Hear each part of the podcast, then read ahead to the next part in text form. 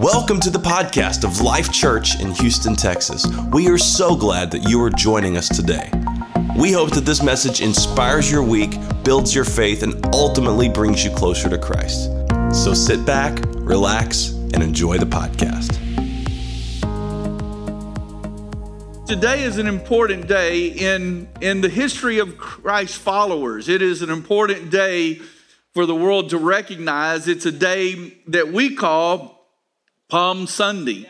It's, it's a, and Palm Sunday is um, a name that was derived from the fact that when Jesus came into the city of Jerusalem on this day, that they cut off the palm branches and they laid them in the street along with their coats and they waved them and they sang uh, songs to Jesus.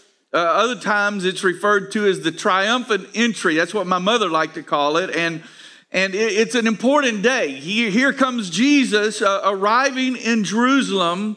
He's riding a donkey. He's fulfilling so many prophecies just by being there, the way he's on this donkey, the, uh, all of the things that have happened. And, and there is absolutely a buzz in the city of Jerusalem. People want to see him. You, you see, just a few days prior, about six miles down the road in a little town called Bethany, Jesus had called Lazarus from the dead. Can you imagine how that would spread in that community? They didn't have Twitter or Instagram, but they had the good old fashioned um, talk to your neighbor and tell people about it. And I, I'm sure that most of that region, and definitely all the way to Jerusalem, they heard of all of these powerful miracles, all of these things that Jesus had done. And now they hear that he's coming and they throng the streets. They're waiting for him. I mean, it, it is like a parade there.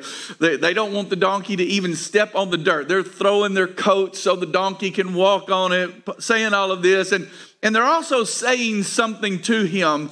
And this is what the Bible records that they said. I'm going to start in John chapter 12, verses 12 through 13. It says, The next day, a great multitude had come to the feast. And when they heard Jesus was coming to Jerusalem, they took branches of palm trees and went out to meet him and cried, Hosanna!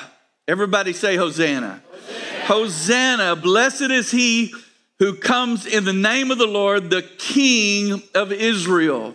Now, Hosanna is a beautiful word, and, and, and you know, we've said it in songs, and, and, and we've, of course, um, I've been in some Easter plays, so I've said it in Easter plays, and uh, it's not necessarily one of those words you use on a daily basis, but but it has some very deep meaning, and the meaning is, "Please save us." So, so as Jesus is riding into the city of Jerusalem, they are saying, "Hosanna!" In other words, save us.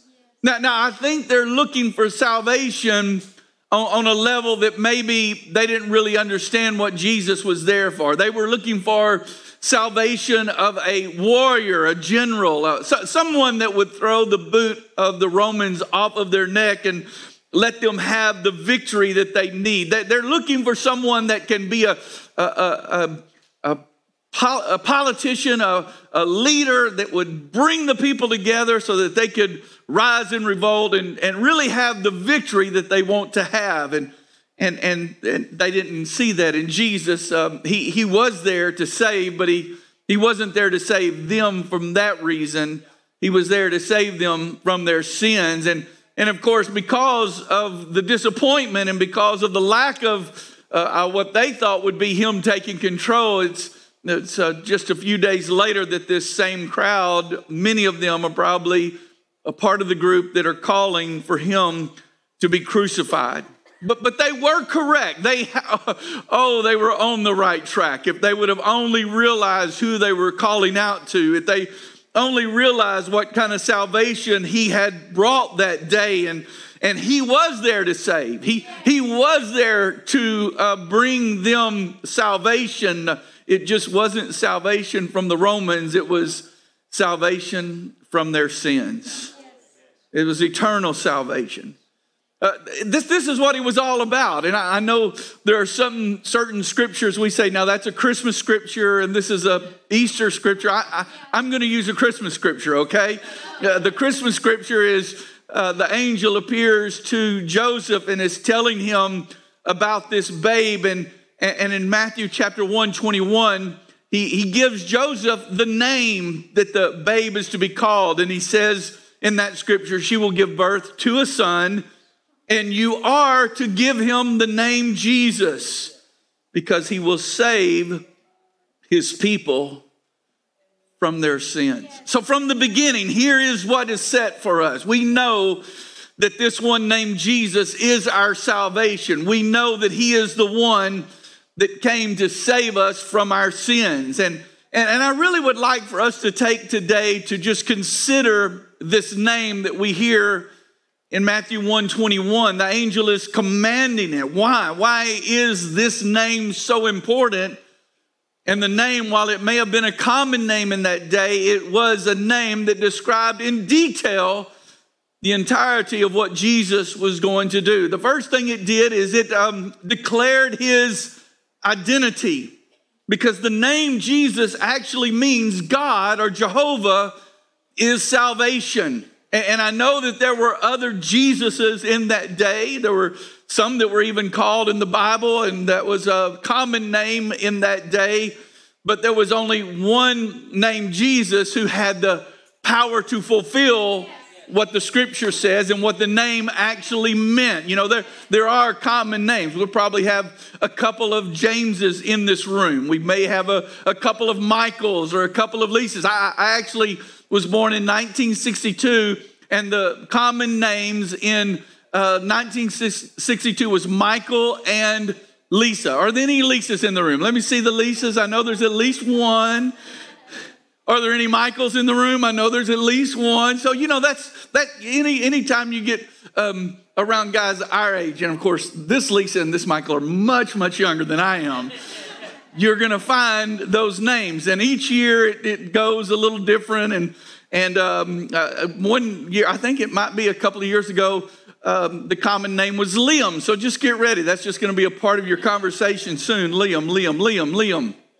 Jesus may have had a common name, but he was no ordinary babe. I, I'm not going to preach the Christmas story today, but Jesus was a fully human infant, but at the same time, he was God manifest in the flesh. And the Bible tells us in John 1 and 1 in the beginning was the Word, and the Word was with God, and the Word was God. The writer John said later in that same chapter, John 1 and 14, and the Word, this one who was with God, the one who was God, he was made flesh. He became flesh and dwelt among us. And John is saying, Now I have a personal eyewitness testimony to give, we beheld his glory, the glory as of the only begotten of the Father, full of grace and truth. So when we say Jesus, we're saying a name that really gives us the identity of who he was all about. It declares his identity, but the name also declares his intentions. As I mentioned, Jesus is salvation. So the word salvation tells us what Jesus came to accomplish. He came to save his people from their sins, save us. In other words, keep us safe, sound, and to rescue and um, keep us from danger or destruction. And, and in my life, I have saved people from, you know, minor injuries or things like that, you know, pulled somebody out of the way or just help something minor. I've, I've never had the opportunity to actually save a life. And, and, and I've talked to people who, who have done that. It's a, a thank God that we have amazing first responders that are willing to go out. Thank God for everybody that takes time to train, to, to prepare to save a life. And and, and I'm thankful for that. But that, that's not what Jesus is saying here or, or what his word means, his name means. It's not a temporary salvation. He's here to save us eternally. He's here to save us for all times. And, and so the question is if this is his identity and this is his intentions, how is he going to accomplish this? How is this actually going to take place? And and and we know, and I'm not going to get into next week's sermon yet. You know what it is. I mean, it's the Christ crucified. But today, let's just look at what Jesus said. In his own words, he said in Mark chapter 10 and 45, For the Son of Man did not come to be saved, but to serve and to give his life a ransom for many. He's letting us know this is why I'm here. This is my purpose and my only purpose. My great mission is to save people, to be a ransom from people. And, he even gives us his mission statement in Luke 19 and 10 when he said, For the Son of Man has come to seek and to save that which is lost. And, listen, I have grown up loving all of the stories of the miracles. I, have grown up loving to hear about how he fed the thousands. don't they just encourage you? I mean, we all have gained strength from those incredible stories of how Jesus healed the lame man or how he uh, healed the 10 lepers, how he just over and over again, the stories of how he loved and was full of compassion. And, and while I am thankful for all of those things, those were not the primary purpose. The primary purpose was that he could die for us. That, that was it. That's why he came. And he protected that. There, there was a time when, when even his disciples kind of disputed that, and, and he called them devils. Because he was not going to let anything get in between him and the purpose of his life. I just have to tell you, that's why I love the name of Jesus. Thank you for singing that song, Nancy. I just love the name of Jesus. It's just a name that has been a part of my life. It's been a name that I have called in so many different ways. And, and I was thinking about it this week, and uh, years ago, we had this incredible family, the Thompson family, that had been missionaries in Colombia for decades. I think they were there for 45, 50 years and had done just an amazing work. And they were a part of our church the last few years of their life. We provided a retirement for them and a place for them to live. And, and they were such a blessing. And, and the wife, Molly Thompson, was an absolute firecracker. If anybody knows her, she was something else. And her testimonies are legendary. I mean, if any of you are, are, from those days and you can remember her getting up, I mean, those testimonies would rattle the roof. Uh, she was an amazing lady. And she wrote a little something about the name of Jesus. And I was talking to her daughter Annette this week, and and uh, I told her I wanted to use this little poem because it just talks about how precious the name of Jesus is. Now, remember, this is a career missionary that, that went through so many things to, to take the gospel to Colombia. And not only that, she had many, many tragedies in her family. She had a, a son that was born, didn't think he was going to live, severely deformed. She, she, they went through it. They went through a lot of things. And and this is what she wrote Jesus, what a name. She said, I have sung it in worship, I have yelled it in revival, I've screamed it in danger, I've shouted it in victory, I've whispered it to the sinner and the sick and the dying, I've crooned it to my children, I've gasped it in pain. I've groaned it in travail. I've murmured it in despair. I've breathed it in panic. I've sobbed it in terror. I've moaned it in sorrow.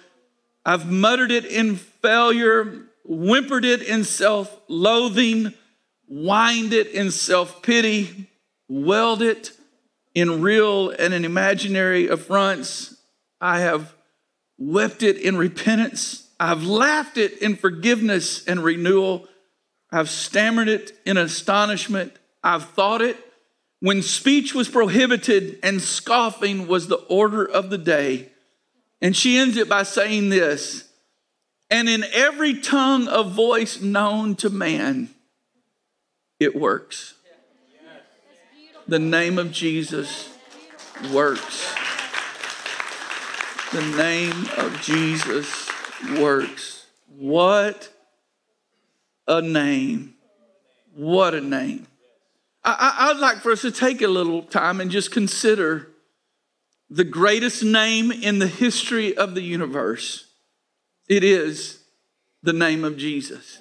Now, I don't say that because of personal preference, although it is my personal preference that it is the greatest name in the universe. I say it according to what the Word of God says.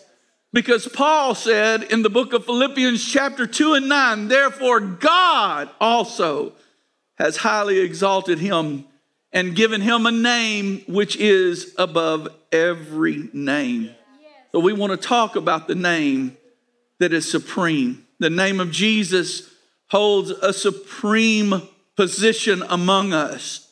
There are two reasons for that. First of all, as I've mentioned, it is the most important name of all the names on the earth. And, and, and really, you know, there are many great names. We, we know great names, they come off of our uh, tip of our tongue quickly, you know, names that, that of, of people that have accomplished things or influenced, but but you know what I've found? I, I, found that whatever name you can come up with, you, you, can, you can come up with a name to put beside it. You, you know, you, you got your Michael Jordans or your LeBron Jameses. You know, they're, they're, they're both great and they're both comparable. Now, I, I know which side I'm on. I, I, don't, I don't know where y'all are standing today, but I, I just wonder. As a matter of fact, are, are, who, who's Team Michael in the room? Anybody? Uh, okay, how about Team LeBron? Hey, we love you, man. We love you. There's just, just don't, you just can't have one without the other. And as much as we say Michael Jordan is the greatest, we recognize the incredible influence of LeBron James and, and, and the, the way that he has changed the game. Uh, Jane Austen or Agatha Christie, you know, who, who, who do you prefer? I, I, I had a little argument with my kids who are you know, kind of literary snobs, and they're all they're all Jane Austen, Jane Austen, and I'm like, oh God, help us. Give me Agatha Christie and those good old mysteries that make you burn the candle late at night. Well, well what about Joe Montana or Tom Brady?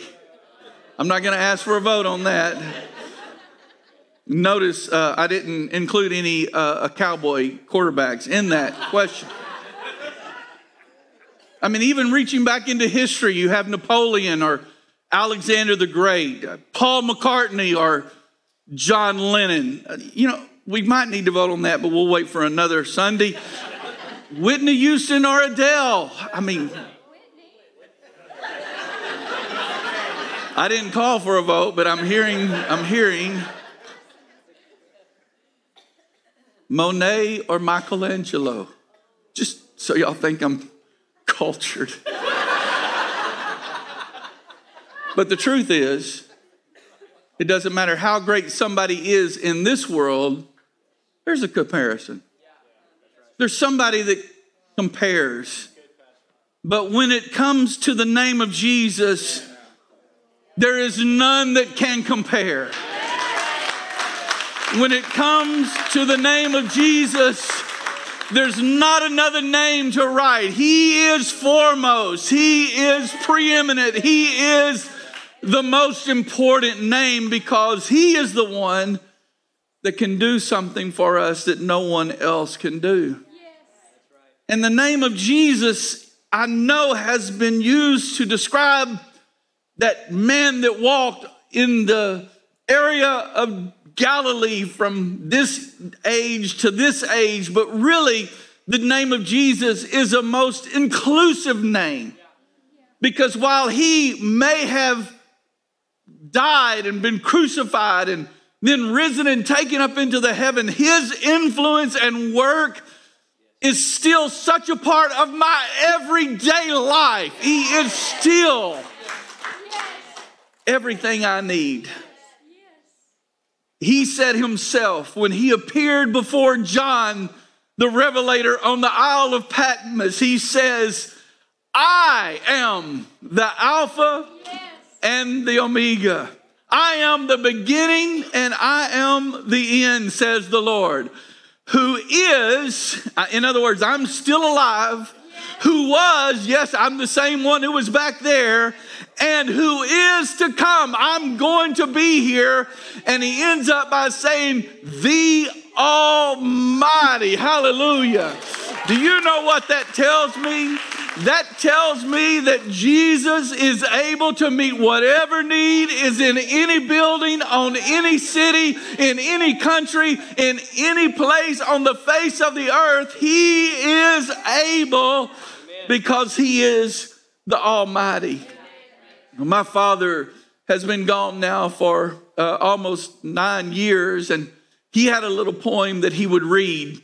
And uh, I loved it how he would talk about the name of Jesus. I don't know the title of it, and, and I don't know who the author was, but he would start out just describing Jesus. He said, To the artist, in other words, if you're an artist here, to the artist, he is the fairest of 10,000 the one who is altogether lovely.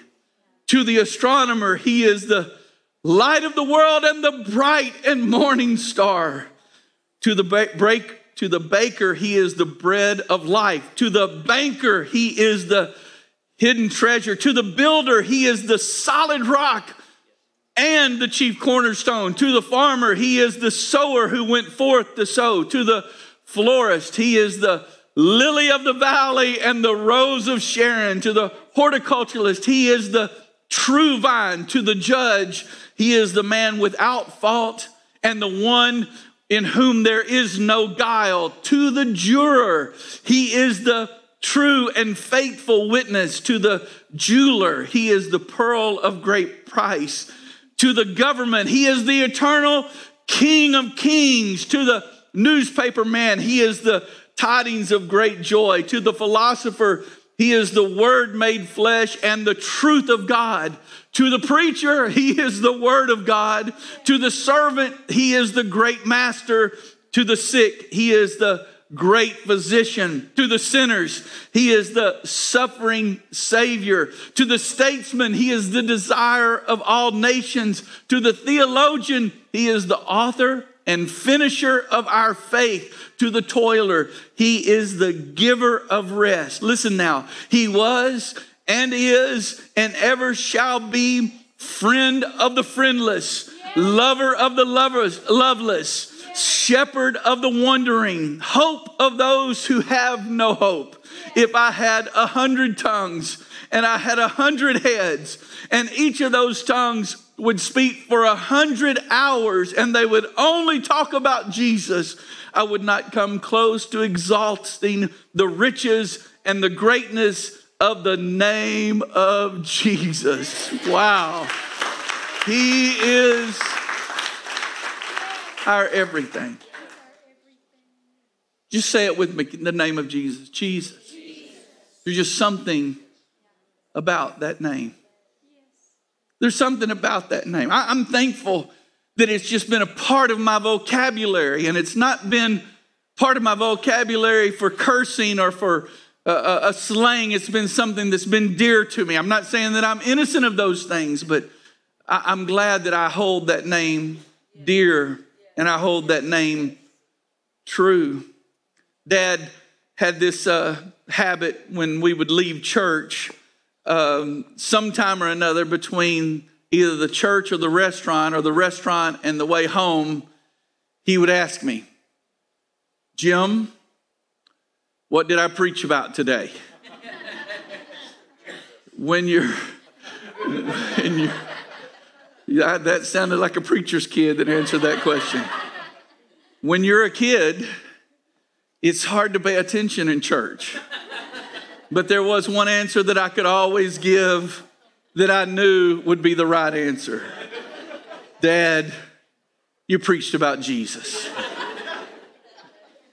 You see, He is the answer to every question in life, He is the solution to every problem in life. So I want to say that that name holds a supreme position in all of the names of the earth.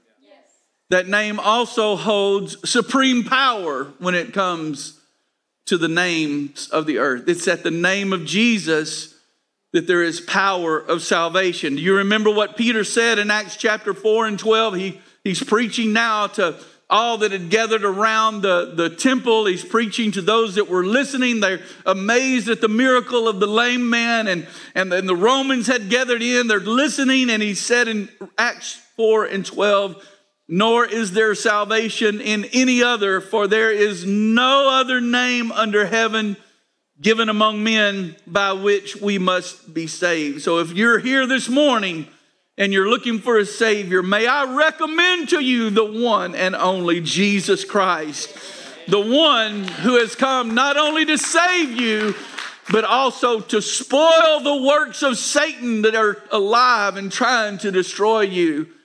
Paul said it like this in the book of Colossians, chapter 2, verses 14 through 15. He canceled the record of charges against us. He canceled it. And sometimes we think about those charges that are coming from the outside, but in truth, if you research what he's saying here, he's saying he's canceled the charges that we put our own signature on, the things that we have done and he took it away and nailed it to the cross. In this way, listen, he disarmed the spiritual rulers and authorities, the one that held the, the offense against you, the one that had it in his hands to charge you. He spoiled it, he destroyed it because he, he cleansed that record so there is nothing there. He, he disarmed the spiritual rulers and authority and he shamed them publicly by his victory over them on the cross. You see, that's what Jesus came to do. He came to spoil the work of Satan. This is the way Jesus said it. He said it like this The thief comes, the thief does not come except to steal. The thief does not come unless to kill. The thief does not come unless, to destroy. This is Jesus giving us the example of what's going to happen without him. They have come to steal, kill, and destroy. But then he says, But listen, I have come that you may have life and that you may have it more abundantly. In other words, that it can be a greater life than you could have ever imagined that you would live. I think about the contrast there. Satan wants to kill you. Whatever you have, he wants to steal from you. He wants to steal your relationships. He wants to steal your blessings. He wants to steal whatever God has already done in your life. He is here to steal, kill, and to destroy it. That's what he wants to do. And that's actually what he wants to do, not only to individuals, but he constantly is in pursuit of destroying, of killing, of stealing things from churches too. But Jesus has come he has come that we may have life and that we may have it more abundantly. I want to just say this, and you've heard me say it before, but please listen there is a best life that you can live. And it's not a best life that you follow this list of things and you, you self help. And no, I, am not trying to say any of that. And I'm not trying to say it's a rich life or it's a pain free life. As a matter of fact, many times it's the opposite of that. Well, how can a painful life be your best life? It can be your best life when you're exactly how God created you to live and you're walking in His will.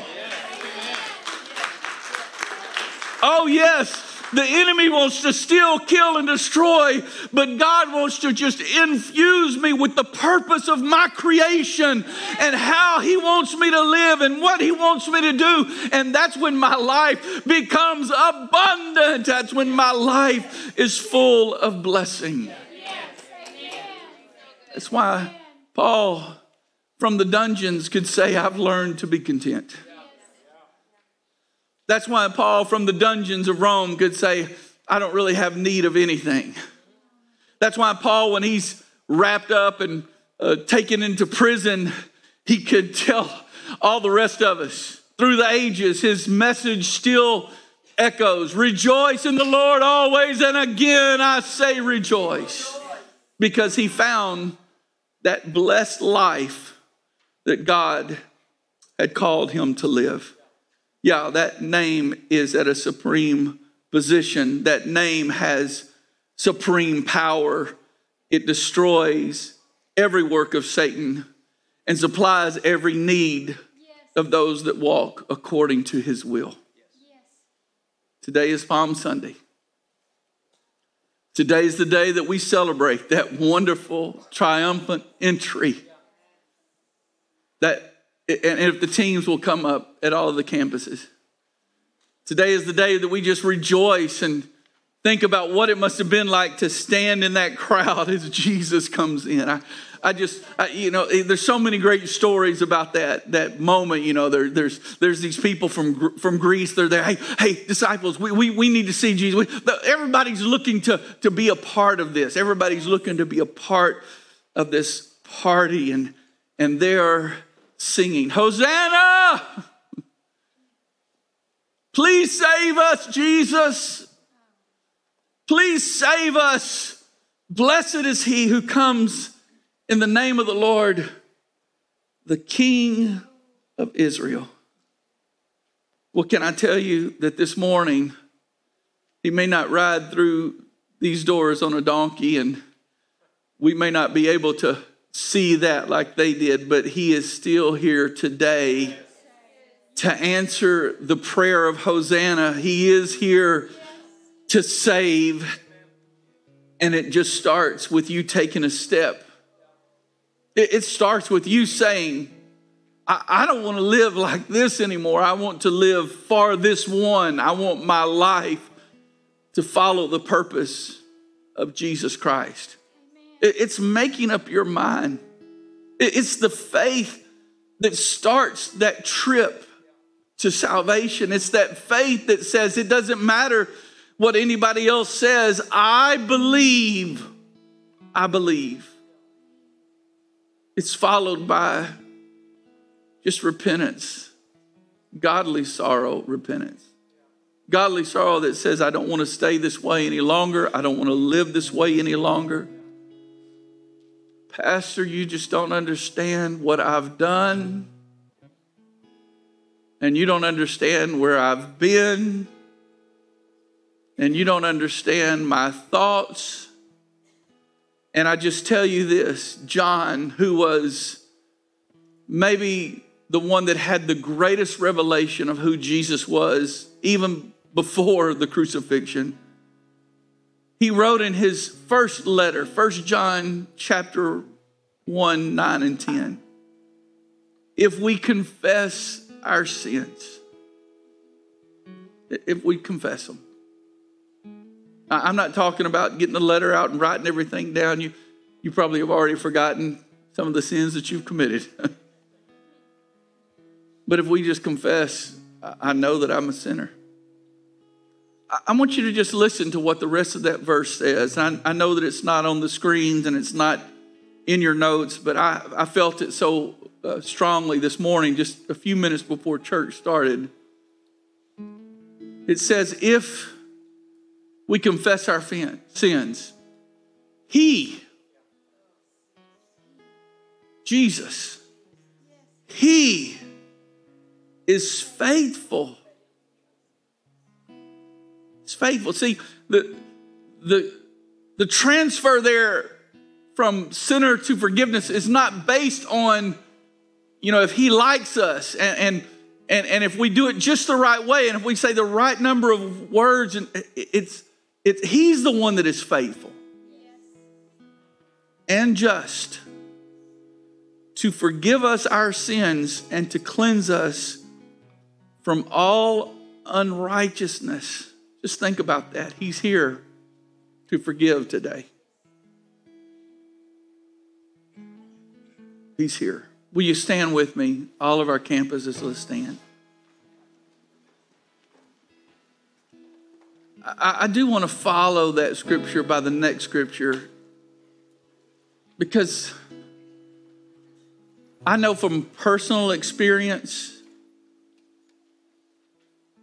there is no one that can justify our wrongs like we can.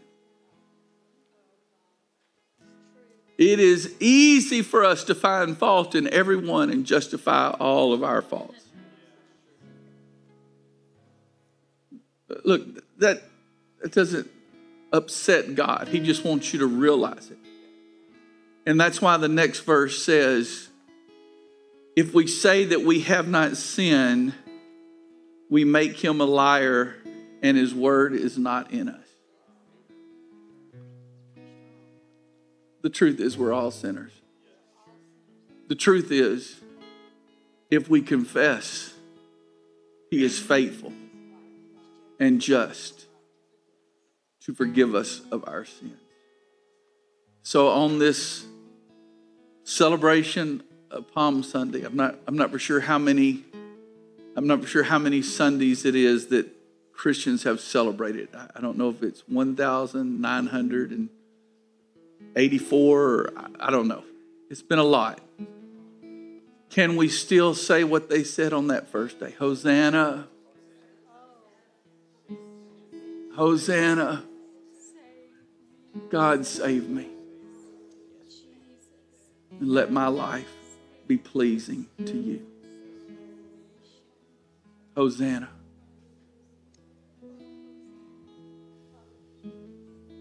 Hosanna. Prayer teams are coming to all of the locations. Lord, I love you so much, and I'm so thankful that I know who you are. I'm so thankful, Lord that I have been able to call upon that name. I've called on it so many times for physical safety. I've called it so many times for situational peace. I've called it, dear Lord, while dealing with circumstances.